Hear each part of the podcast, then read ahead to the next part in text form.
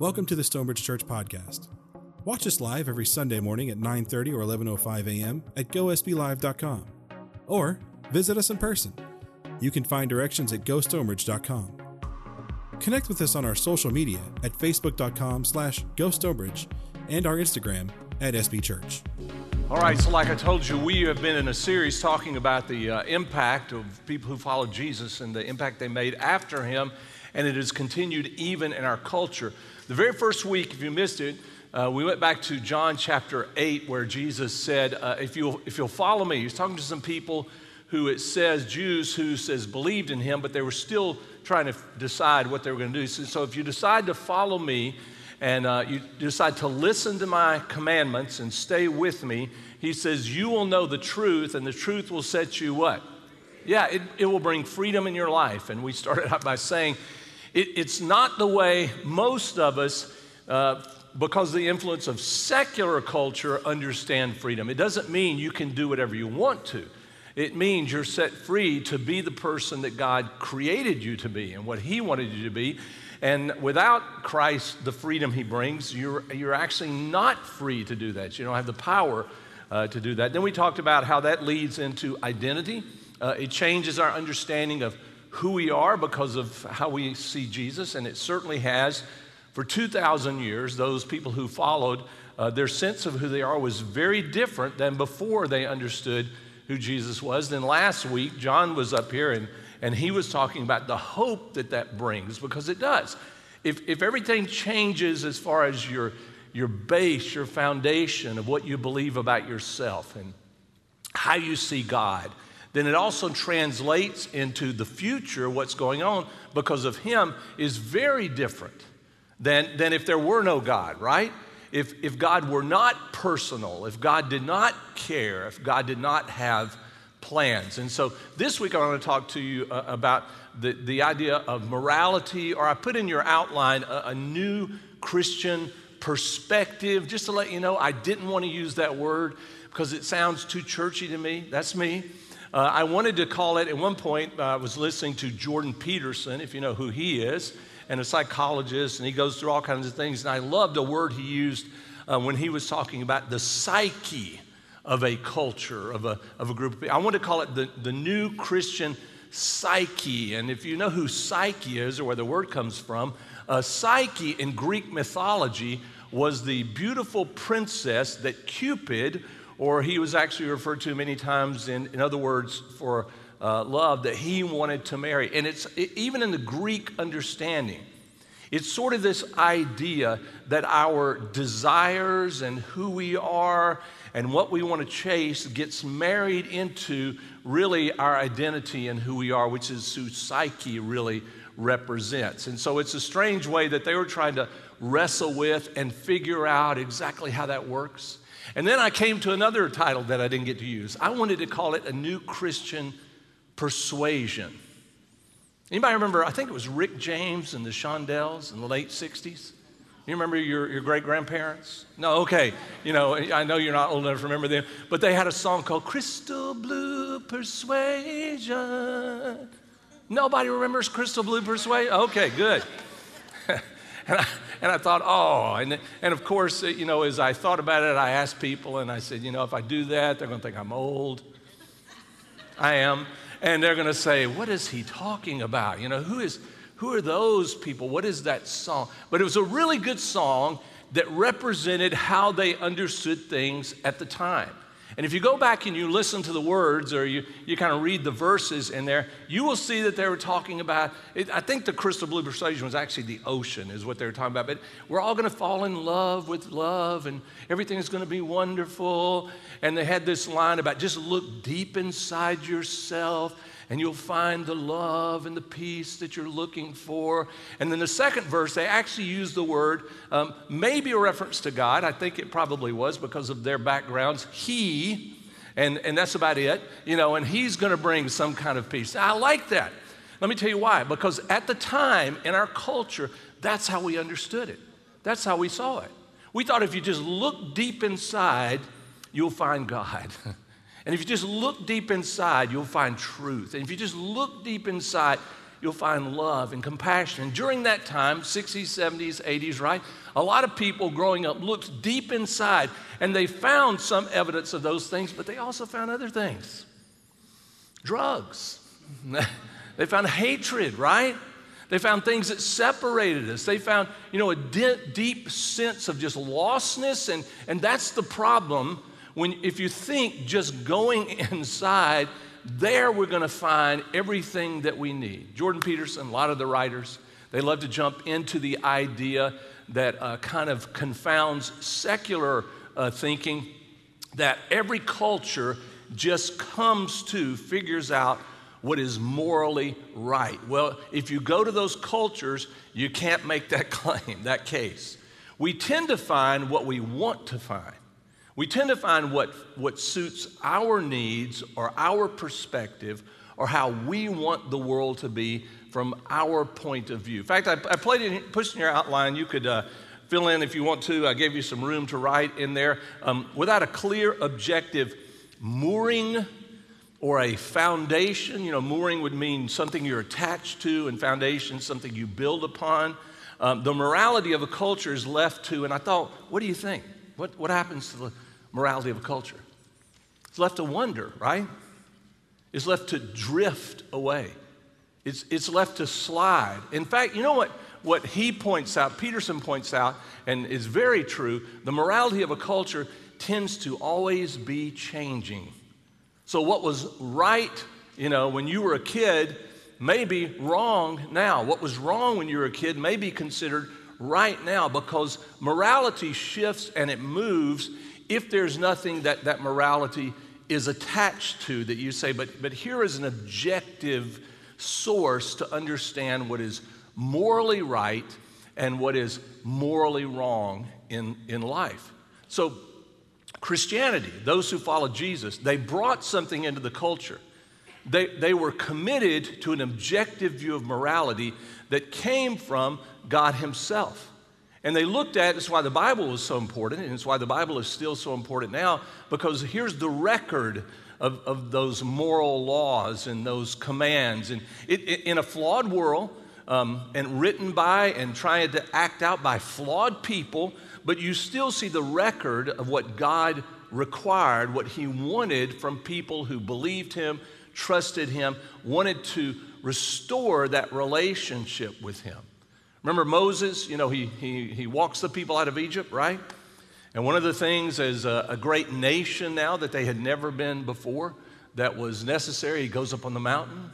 You, you remember Moses, the movie, the all? Yeah.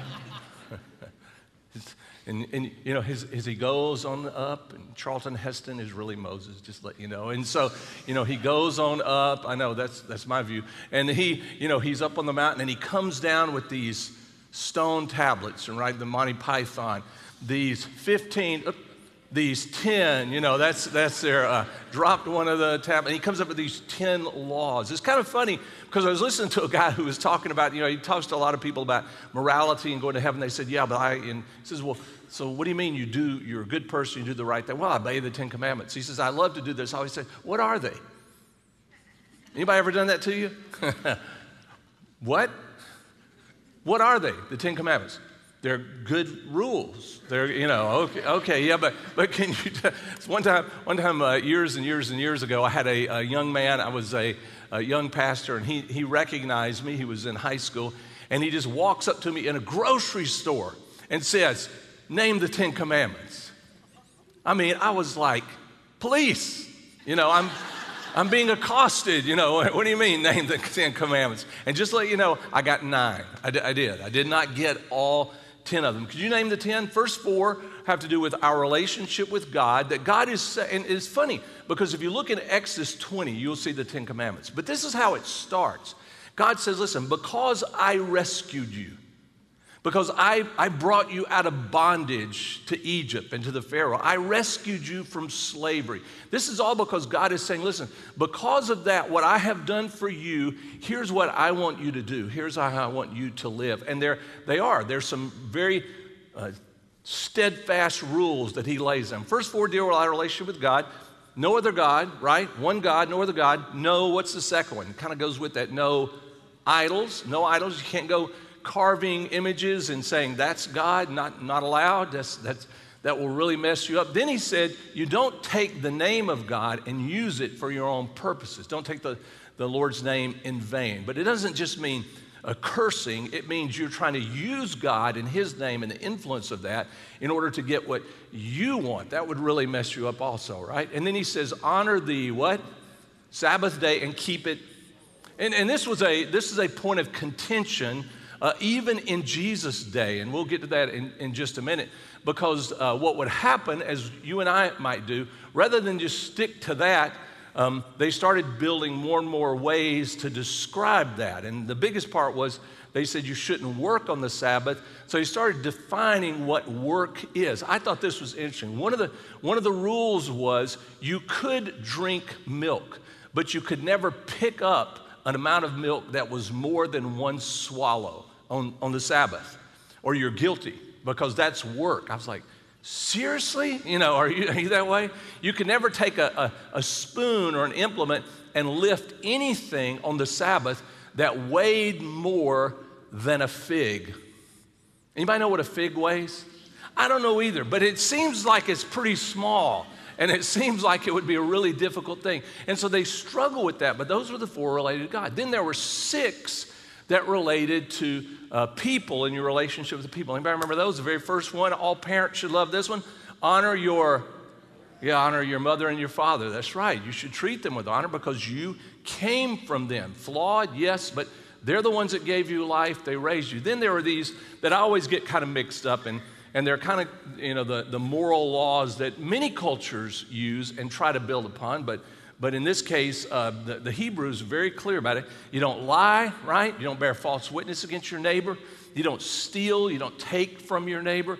You, it, it, that means you can't cheat him whatever you don't kill your neighbor. That's a good one right? Don't don't go murder your neighbor. You don't steal your neighbor's husband or your neighbor's wife. Um, and then the, the fifth one was this is the hard one um, you don't covet what your neighbor has, right? I missed one, didn't I? Anybody remember which one I missed?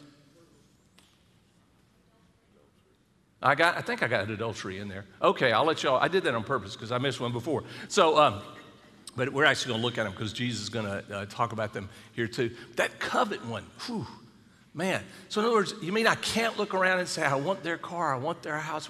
He says, not, not what you're supposed to do. There's supposed to be a contentment with who you are in your life and how God has, has, has put you in this world, where He's put you in this world. And honestly, for your mental health and for the, for the health of your psyche, right? It's a really good commandment because it's, it's easy to just live your life and just get really frustrated and feel like everybody else has more than I have, and you become jealous and you become bitter. In fact, if you go back to the uh, book of Genesis, you know, in the book of Genesis, creation, Adam and Eve created husband and wife, and immediately, immediately, fourth chapter in Genesis, immediately, Cain and Abel.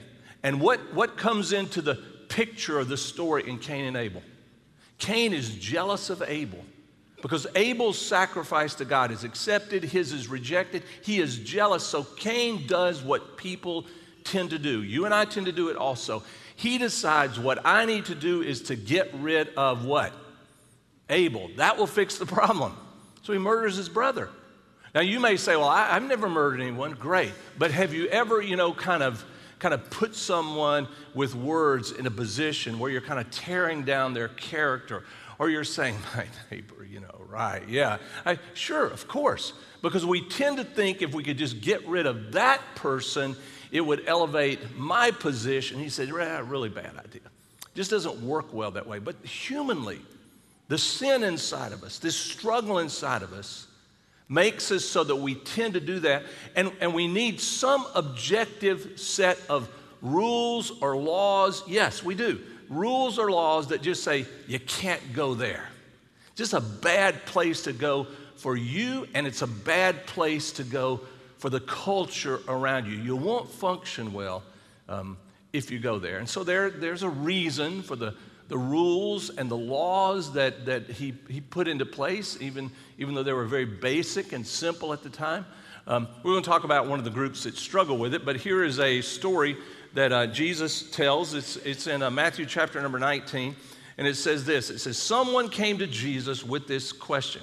Now, this is a time when, when Jesus is near the end of his life, and so he's, he's doing a lot of teaching and a lot of speaking, and he's trying to help his disciples. I think that's why the story is there.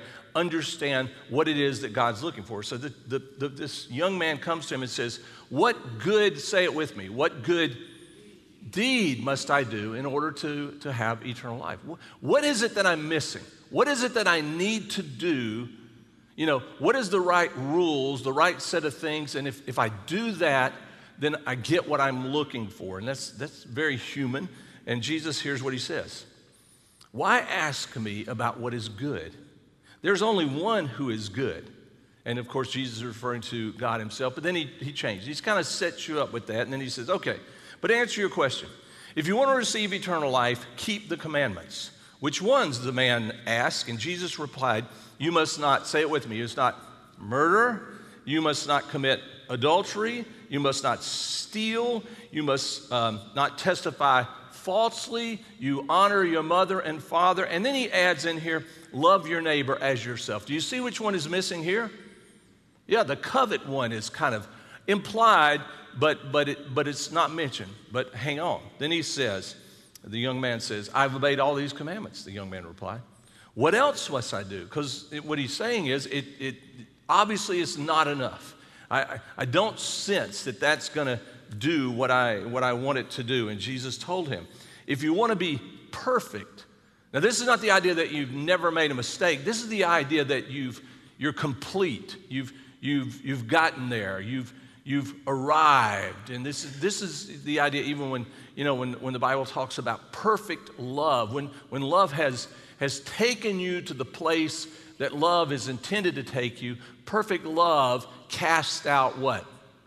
Yeah, it casts out fear in your life, and it's kind of a marker uh, of this. If you want to be perfect, he says, go and sell all your possessions, give the money to the poor, and you will have treasure in heaven. Then Come follow me. Wow. Remember the covet thing? Because hmm. here's a guy probably like us, very, very cultural. We want to know this. Is there any way that I can be faithful to God, I can love God, I can be fully devoted to God, and at the same time be fully devoted to me and what I want and my desires and go, is there any way I can do both? Can I have it all? And, and the problem is, we live in a world and we live in a world where, yeah, you got to make a living. You're supposed to try to better yourself. There's, there, there are characteristics you're trying to develop, absolutely. But at the same time, you recognize that none of those things will get you to a relationship with God, and you want that relationship with God. So one has to take priority over the other. One love has to be greater than the other love because you, you really cannot pursue both of them. One of the uh, motivational speakers when I was young, I really liked, but I always remember this. I always struggle with it. And if you know who this person is, don't say that loud because I, he's really was really a, a, a great guy. But he used to say this. He said, "I realize at some point that I can be a Christian and follow Jesus and be poor." Or I can be a Christian, follow Jesus, and be rich. So I decided to be a Christian, follow Jesus, and be rich. It doesn't work that way. it doesn't. You can't say that for every person, that you get to choose those, the, you get to choose to follow him, but there are a lot of things that go into how you will end up or where you will end up or what you will do as far as the status or your state in this world. And even though I love people who say, oh no, you can have it all, you can do it all, you can be anything that you want, you can't. it's just not a possibility. There are too many limitations on us. But you do get a chance to choose what will be most important in your life. Every person gets a chance to choose. It might cost you to make that choice, but you get a chance to choose, and no one can make you choose or not choose who God is in a relationship with God. That's how He offers it to us through Jesus Christ Himself. So then He goes on and adds this, because you couldn't just leave it right there, right? He says, But then the young man heard this. He went away very what? Yeah, it's, it's kind of like Cain and his, and his countenance just dropping. Oh my goodness.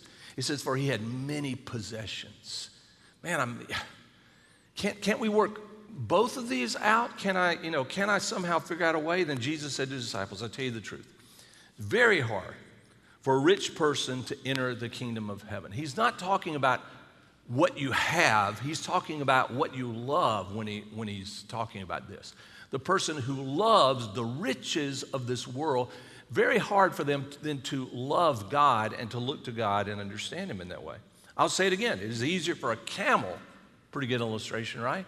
Camel to go through the eye of a needle than for a rich person to enter the kingdom of God. The disciples were astonished. So, so here's their struggle, just like us. They go, well, then who in the world can be saved? Because you see, they looked at this young man and said, You don't get any better than this. This, this guy's doing the best he can. They believed he's absolutely sincere about everything he said and everything that he'd done.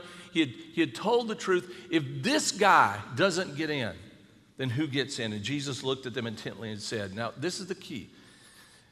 And if you don't quite get this or understand this, this is the, this is the, the search to try to understand what Jesus is saying.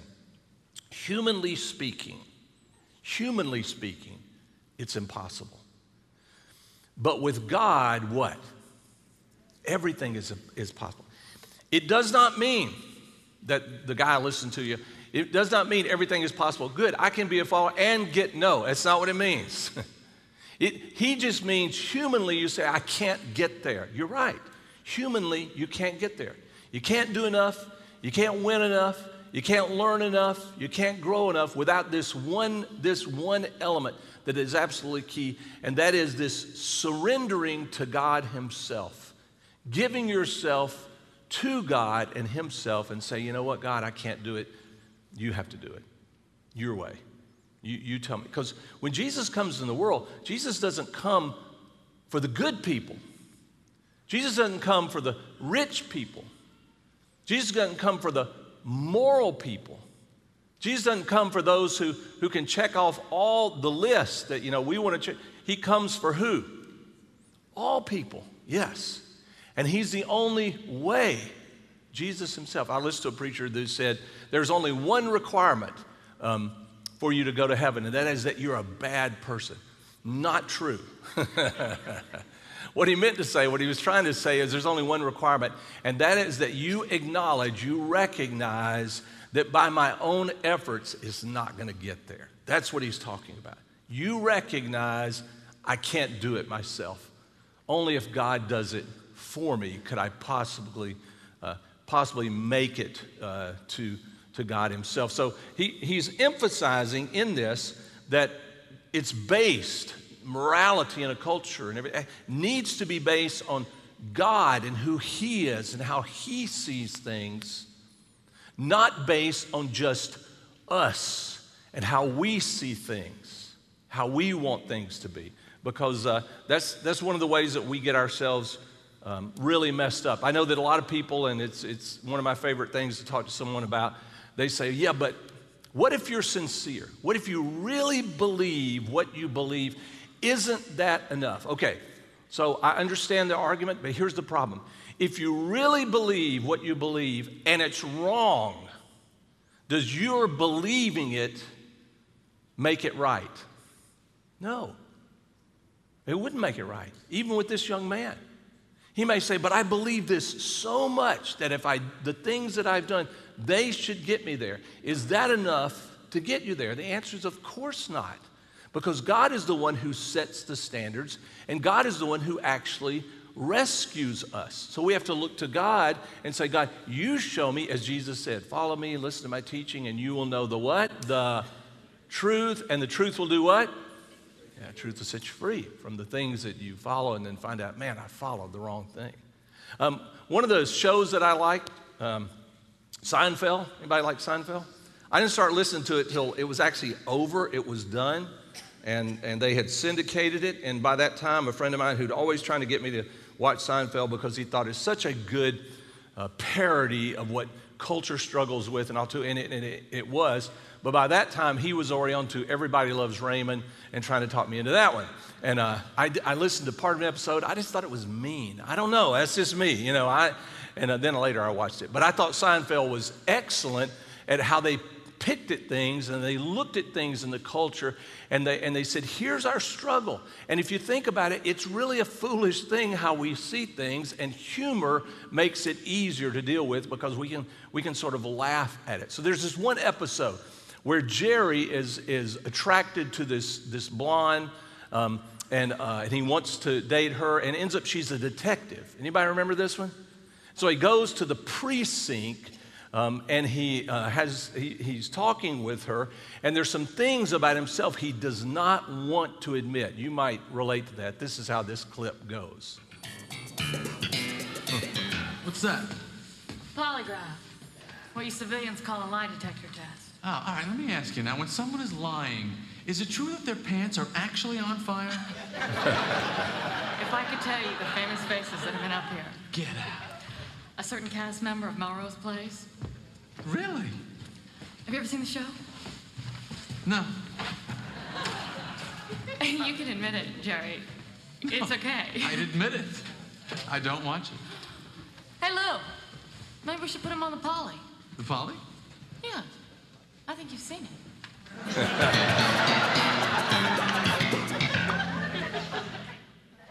so, George, how do I beat this lie detector?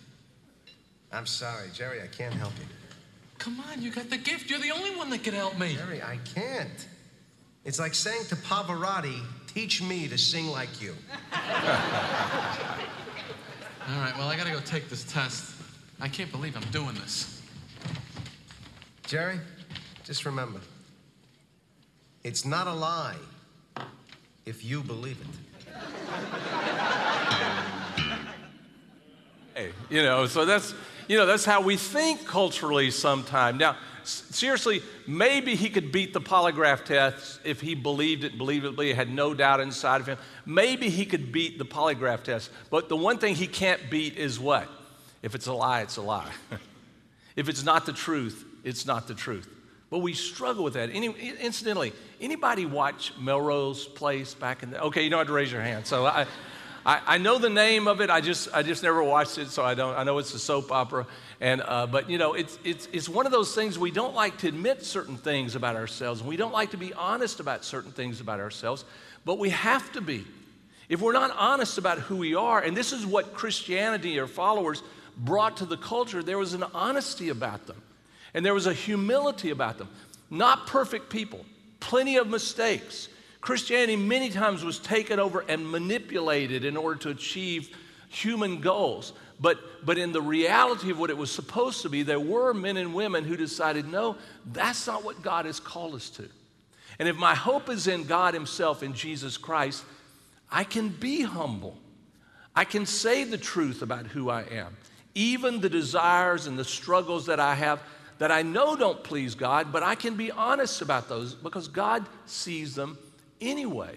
He, he deals with them uh, anyway in our lives. So here is um, later, Jesus is, is in the book of Matthew, and uh, this is the last week of his life. And, and he's, um, uh, it says that he is addressing some of his disciples in that last week. And this is what it says as, as he talks to them. He says, the religious, the religion scholars and Pharisees are competent teachers of God's law. You might not have realized Jesus said this. He actually said that the Pharisees were competent in their, in their teaching. Jesus didn't condemn everything the Pharisees did. In fact, in, in Luke's gospel, there's a, there's a place where it says it was the Pharisees who came and warned Jesus that there are people trying to take his life. There were certain Pharisees, Nicodemus, who actually believed Jesus and sided with Jesus. Uh, the Pharisees, even though they're usually viewed in a negative light, and Jesus is very harsh on them, the Pharisees were the religious leaders who tried to keep the law. That was their goal. They came about maybe in the second century BC. We don't exactly know when they were formed. And, and Pharisee comes from a, a word that means to separate. Unfortunately, their separation got to the point where they really separated. We don't have anything to do with the culture. We don't have anything to do with, with secular people. We don't have anything to do with people who don't see and interpret the law exactly the way we interpreted it. And that's why Jesus goes after them. But as far as their understanding of God and theology, they were very sound in their understanding. they just weren't very good at living it out or putting it uh, into practice. And this is where he goes after them. So he says, So you listen to them when they teach the law. He says in verse 3 You won't go wrong from following their teachings on Moses, but be careful about, say it with me, about what? Yeah, that means imitating them, living the way they lived. He says um, they talk a good line, but they don't live it. This is kind of the, uh, the, the, where we get the idea of they didn't practice what they, what? Yeah, exactly. And that was, a, that was their problem. He says they don't take it into their hearts and live it out in their behavior. It's all spit and polish veneer. Instead of giving um, you God's law as good food and drink by which you can banquet on God, they package it in bundles of rules, loading you down like pack animals. They seem to take pleasure in watching you stagger under these loads and won't think of lifting a finger to help you. Do you want to stand out? Step down. Be a servant. If you, if you puff yourself up, you'll get the wind knocked out of you. But if you're content to simply be yourself, your life will count for, for plenty. See, there's a struggle for us. You got on one side, you got people says, "Don't know God, don't want to know God, going to live my life anywhere I want to." So, so you know, we realize, okay, there's a struggle with that. But then there's this other struggle where the Pharisees became such strong, you know, I guess you could say, conservative in a lot of ways, right wing in a lot of ways, that if you didn't see it their way, they would condemn you just as easily as they would condemn those who had nothing to do with God. And both of those struggles are really based on the same thing, and that is wanting their way. One has a religious base to it, but, but just like the secular, wanting it their way. And they believed that they were justified in wanting to get their way because they knew the law better than anyone else. They understood it better than anyone else. In fact, Jesus, in this same chapter, you could read the whole thing, it's really good. He, he talks about listen, you guys are so strict about the law, you, you will tithe even your lemon at lunch, right? So you'll go to lemon, you know, take a lemon to put it in your iced tea, and you'll cut a tenth of it off and you'll bring it to the temple, you know. He says, You're so strict on the minutia, but you miss the basics. You miss what it's all about. You miss about the connection that it's supposed to bring. And therefore, you miss justice and you miss mercy and you miss righteousness the way God has, has planned it out. It was, it was a struggle for them. It's a struggle for us. How do you live in between? How do you live and you don't want to become religious like the Pharisees, where you're the only one that can be right and you defend your way and you condemn everyone who doesn't see it your way? But at the same time, you have to live in a world where people don't necessarily know who God is or sometimes don't even care. And you have to live, you have to live in that world. I, uh, I, said, I told a guy that I was not going to John that I wasn't going to use this quote, but this is a Richard Niebuhr. I brought it with me anyway. And I asked John uh, Canterbury, who did the prayer, I said, John, who is Richard Niebuhr? Because I knew he'd know. He's very, very well read and very well. I, he said he's a German theologian, very liberal, uh, that lived about 100 years ago. Exactly right. But let me, let me read for you what he wrote. He's actually still very popular among liberal theologians. So th- this, is, this is actually what he wrote. He says, ultimately, the problem of church and world involves us in a paradox. Listen to this. Unless the church accommodates itself to the world, it becomes sterile inwardly and outwardly. He's using the word sterile, meaning unable to produce. So if we can't live in the world, we can't reproduce inwardly and we can't reproduce outside, reach people around us. But he says, um, unless it transcends the world, in other words, unless we are different than the world and we don't live by the same standards and the same rules and same sense of morality the world lives by, he says it becomes indistinguishable from the world and loses its effectiveness no less surely. Absolutely, he's right.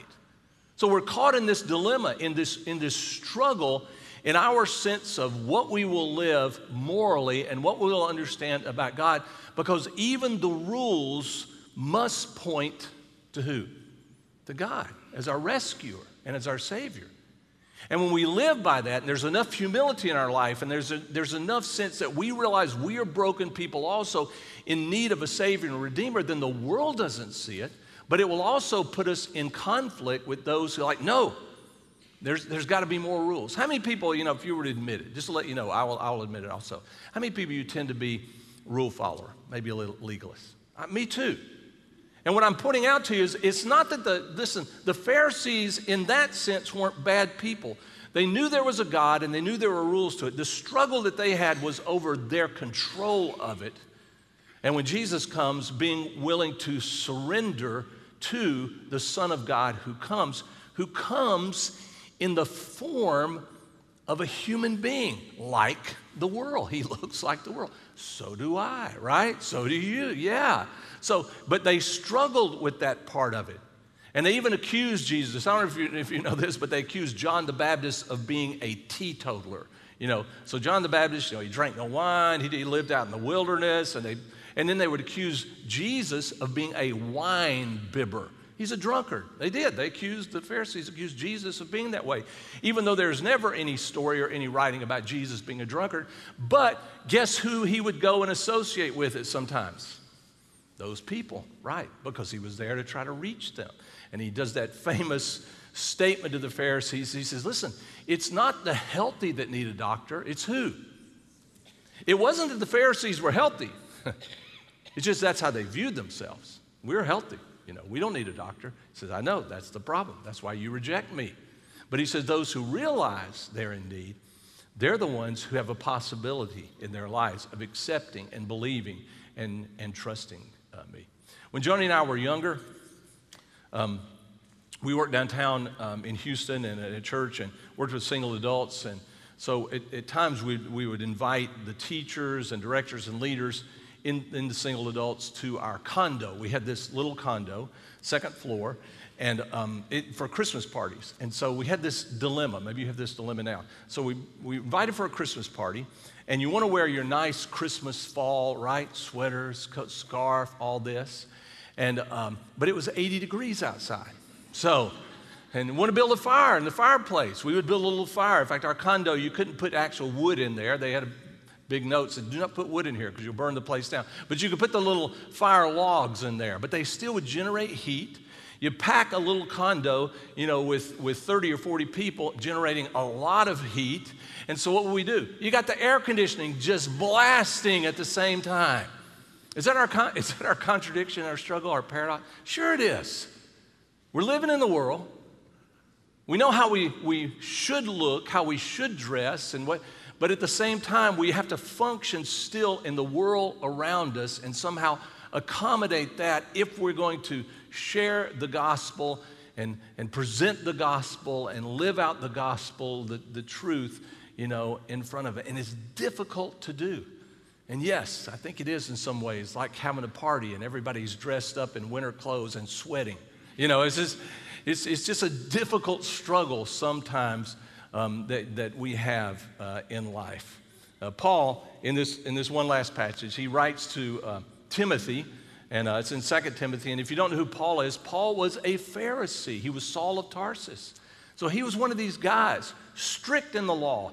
He, he believed he kept all the law, but when he met Jesus Christ, something changed. He realized what he was missing. And there was a compassion and a mercy that all of a sudden came from Paul that was not there before because Paul opposed everyone who did not see everything exactly the way he and all the Pharisees did. And so Paul, as uh, he urges Timothy three in three on three things. He urges him as a follower of, of God and Jesus Christ. That was the first big thing. He urges him based in light on the coming judgment, because they knew there was a time, a day when Christ would judge the world. So that judgment is coming, and based on the fact that there was an eternal kingdom that was coming. And they wanted to be a part of that and wanted to invite as many people into that kingdom as possible. He, he said some things. Listen to this in 2 Timothy uh, chapter 4. He says, I solemnly urge you in the presence of God and Jesus Christ, who will someday judge the living and the dead when he appears to set up his kingdom. Listen to what he urges them to do preach the word. Preach the word of God. Be prepared, whether it, the time is favorable or not.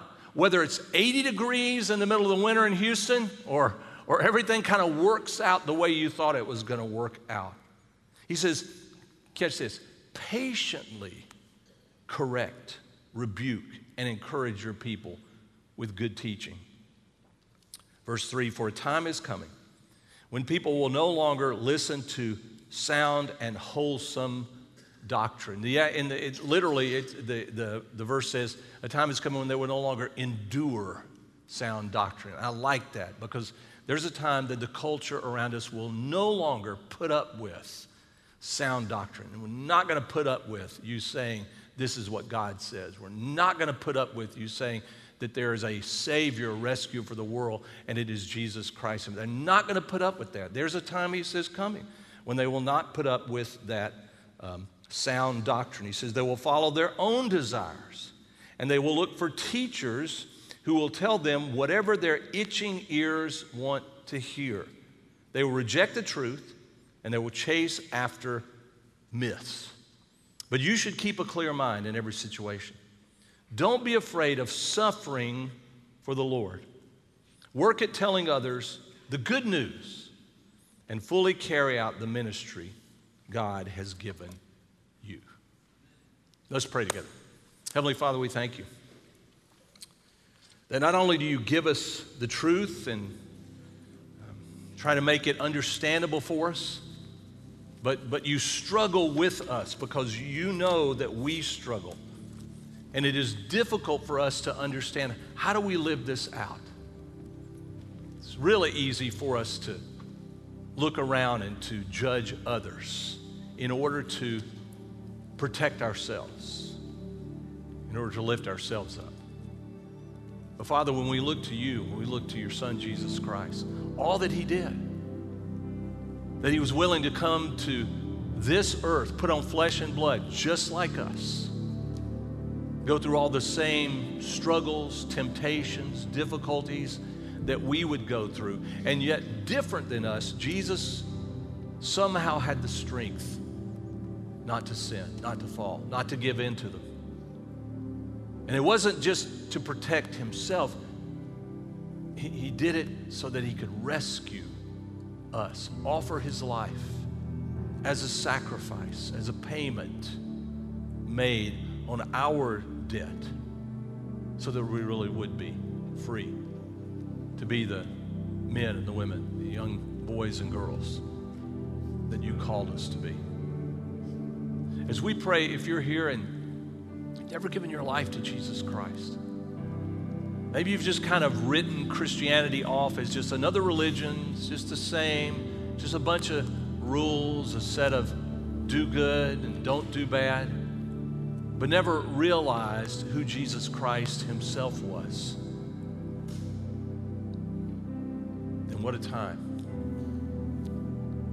to say, Lord, thank you for sending me a rescuer, a savior, who would endure all that he endured to prove his love, his compassion, and his power to set me free. Lord Jesus, come live in my life. Fill me with your spirit. Give me the strength to believe, hang on, and to live out the life that you want me to live. In Jesus' name I pray.